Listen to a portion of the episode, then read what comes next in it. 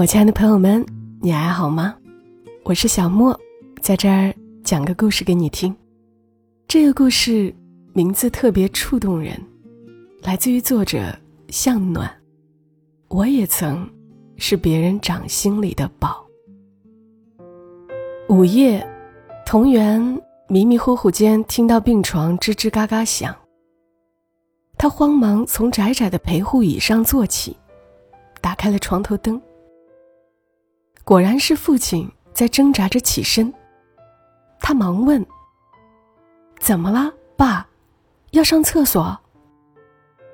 父亲有些自责的说：“还是吵醒你了。”同源嗔怪道：“跟您说了，起夜一定喊我，你又要逞强，你血压不稳，起来没人扶，万一摔了怎么办？”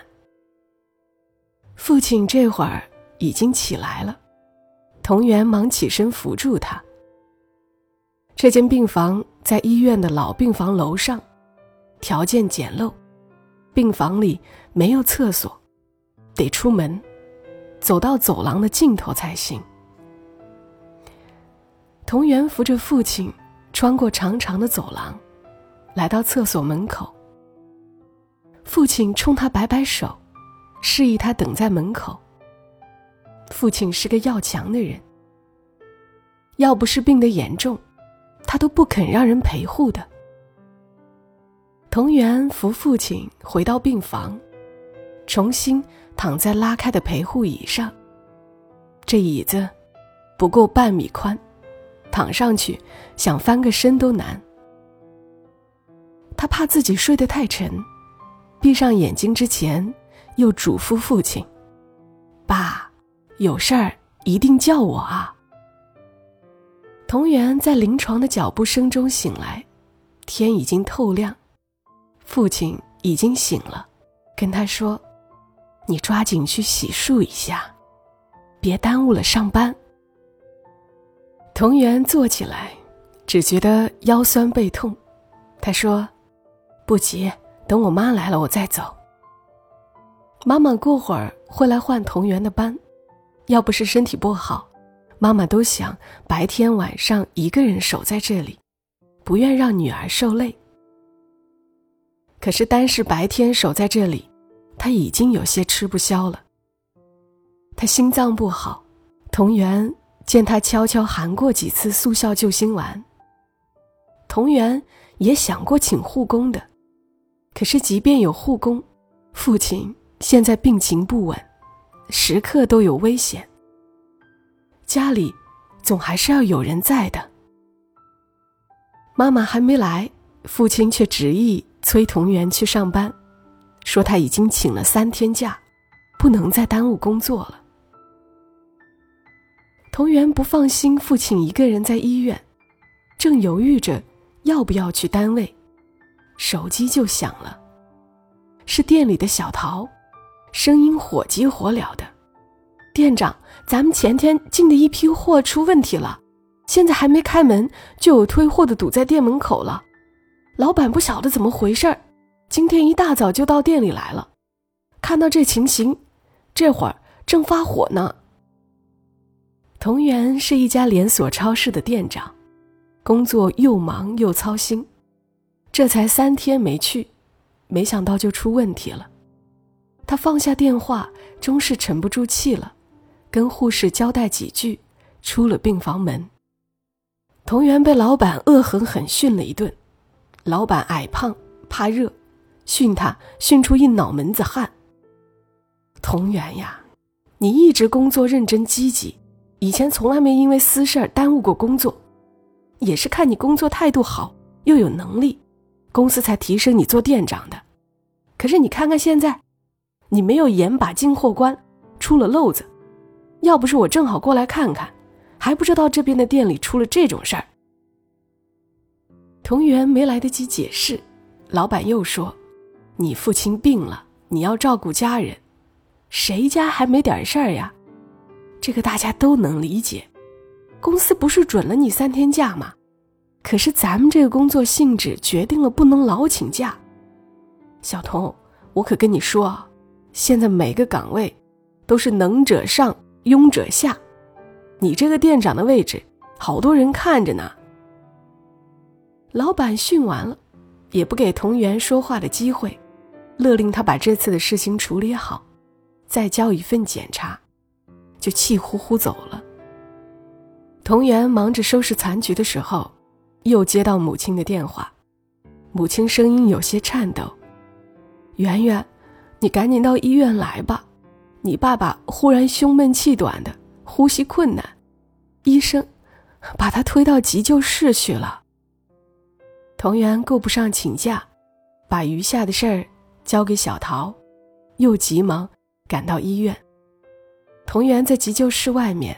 安抚过惊慌失措的妈妈，又去询问刚刚走出急救室的医生。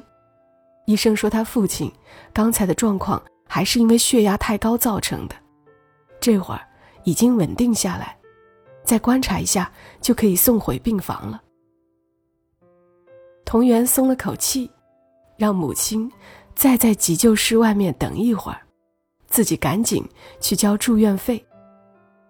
他交完住院费，一溜小跑回到急救室门外的时候，忽然觉得腿有点发软，才想起从早上到现在，他还没有吃一点东西，连口水也没喝，所以才出现了低血糖症状。他从包里翻出一小块巧克力，急忙塞进嘴里，还没咽下去，就见父亲被人从急救室推了出来。他急忙迎了上去。傍晚的时候，父亲状态好一点了。同源看着他喝了一碗小米粥。父亲刚放下饭碗，小桃给同源打来电话，说老板询问事态，听说同源没处理完事情就又走了，再次大发雷霆。同源嗯了一声。说今天他是没法赶回超市去了，什么事儿都得明天再说。跟小桃刚通完电话，老公的电话又打来，问他能不能去接孩子，说他晚上有个重要的应酬。从元所有的情绪在这一刻爆发了，他说：“白天你有重要的会，晚上你有应酬，全世界只有你最忙，这个家你别要了，老人孩子你都别管了。”同源坐在住院楼前面的草坪前，掉了眼泪。三十多岁的他，之前的生活一路平坦。她是被父母宠大的独生女。结婚的时候，房子买在和父母同一个小区。不想做饭的时候，就去爸妈那边吃。生了孩子，爸妈一直帮着带。孩子上幼儿园了，爸妈帮着接送。她和老公没有受到家事的困扰，工作上面花的心思多些，所以事业都顺利。如果不是父亲病了，他会以为生活会一直平坦下去。可是父亲病了，妈妈的心脏也越来越不好。他一下子觉察，原来父母都老了，他们不再强大。而是日渐衰弱，要反过来依赖他了。可是三十几岁的他，心理上还是个小孩子。看到父亲虚弱的躺在病床上，他惊慌失措。面对凶险的病情，他觉得无比恐惧。面对来自工作和生活的双重压力，他觉得从未有过的无助。晚上。同源的老公带着女儿过来，在病房里陪了一阵子，然后主动提出替同源守夜。同源知道老公睡觉沉，不放心让他照顾父亲，也担心父亲会觉得别扭，所以还是让老公带着女儿回家，自己留了下来。病房里熄了灯。父亲还没有睡着，他对同源说：“夜里凉，别忘了盖上你妈给你带来的小被子。”同源觉得鼻头一酸，父亲都病成这样，可是还是一心怕他冻着。过了一会儿，他以为父亲睡着了，忽然又听到他低低的说：“以前爸爸一直想要照顾你一辈子，可是爸爸终于还是有不中用的一天。圆圆，到了爸爸不能照顾你的那一天。”你要照顾好自己。爸爸好久不唤他的小名了，这会儿声音低弱的喊他圆圆，更让童媛觉得鼻酸。这些年来，他一直是爸爸掌心里的宝，可是有一天，这个一直把他守护在掌心里的男人，虚弱的躺在病床上，嘱咐他要照顾好自己。童媛努力平静一下自己的思绪，才能让自己的声音不哽咽。他说：“爸，只要你在我身边，就永远给我安全感。”他还想说：“以前都是你照顾我，以后换我照顾你了。”但是他知道，父亲是个要强的人，不想听到这样的话，于是就把后面的话。咽了回去。童媛在黑暗中迷迷糊糊睡去，一直断断续续做梦。在梦里，他变成了扎着小辫子的小女孩，一会儿坐在父亲肩头，一会儿跟在父亲身后，甜甜的笑。童原再次在临床窸窸窣窣的起床声中醒来，梦境依然那样清晰。在梦中，他真的不想长大。可是他醒来，发现自己早已是个大人了。他知道，他不能沉浸在梦中，他必须打起精神来，迎接即将发生的一切，不管是好的，还是坏的。一个月后，父亲终于出院了，不过身体还虚弱，需要好好休养。这一个月里，同源医院、超市、家里三头跑，顾不上吃饭是常事。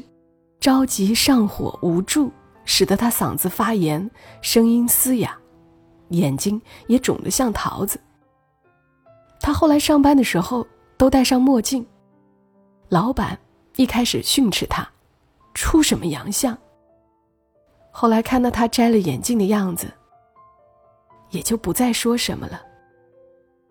当医生宣布父亲终于脱离危险，可以回家休养的刹那，童媛的内心猛地升腾起巨大的幸福感，一种从未有过的轻松。父亲重获健康，让他卸去了疲惫与绝望。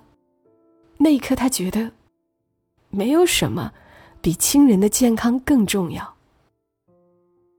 童源依然做着店长的工作，虽然老板依然有些苛刻，虽然工作中时常还是会有棘手的事情，但是他都尽量心平气和、不慌不乱的处理这些事情。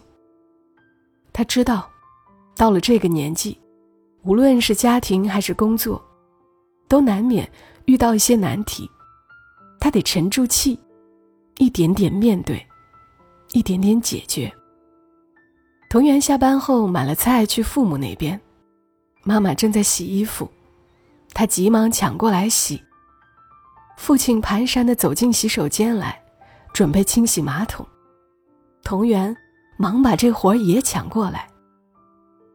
父亲站在他的身后，看着女儿笨拙又卖力的刷着马桶，说了一句：“以前，我哪里舍得让你做这些。”藤原抹抹额头的汗，笑道：“有些事，我总得学着做啊。以后这样的活，您不许偷着做，都得给我留着。”刷完马桶，藤原见父亲还站在他的身后，默默的看着他，就洗洗手，过来搀他回卧室休息。现在每天做这些琐碎的事情，的确很辛苦，但是他真的心甘情愿。自从从医院回来，他就一直觉得，能守着健在的父母，为他们做点事情，真的是一种幸福。好啦，这就是今天的故事。谢谢作者向暖，谢谢你的收听，祝你一夜好眠。小莫在深圳，和你说晚安。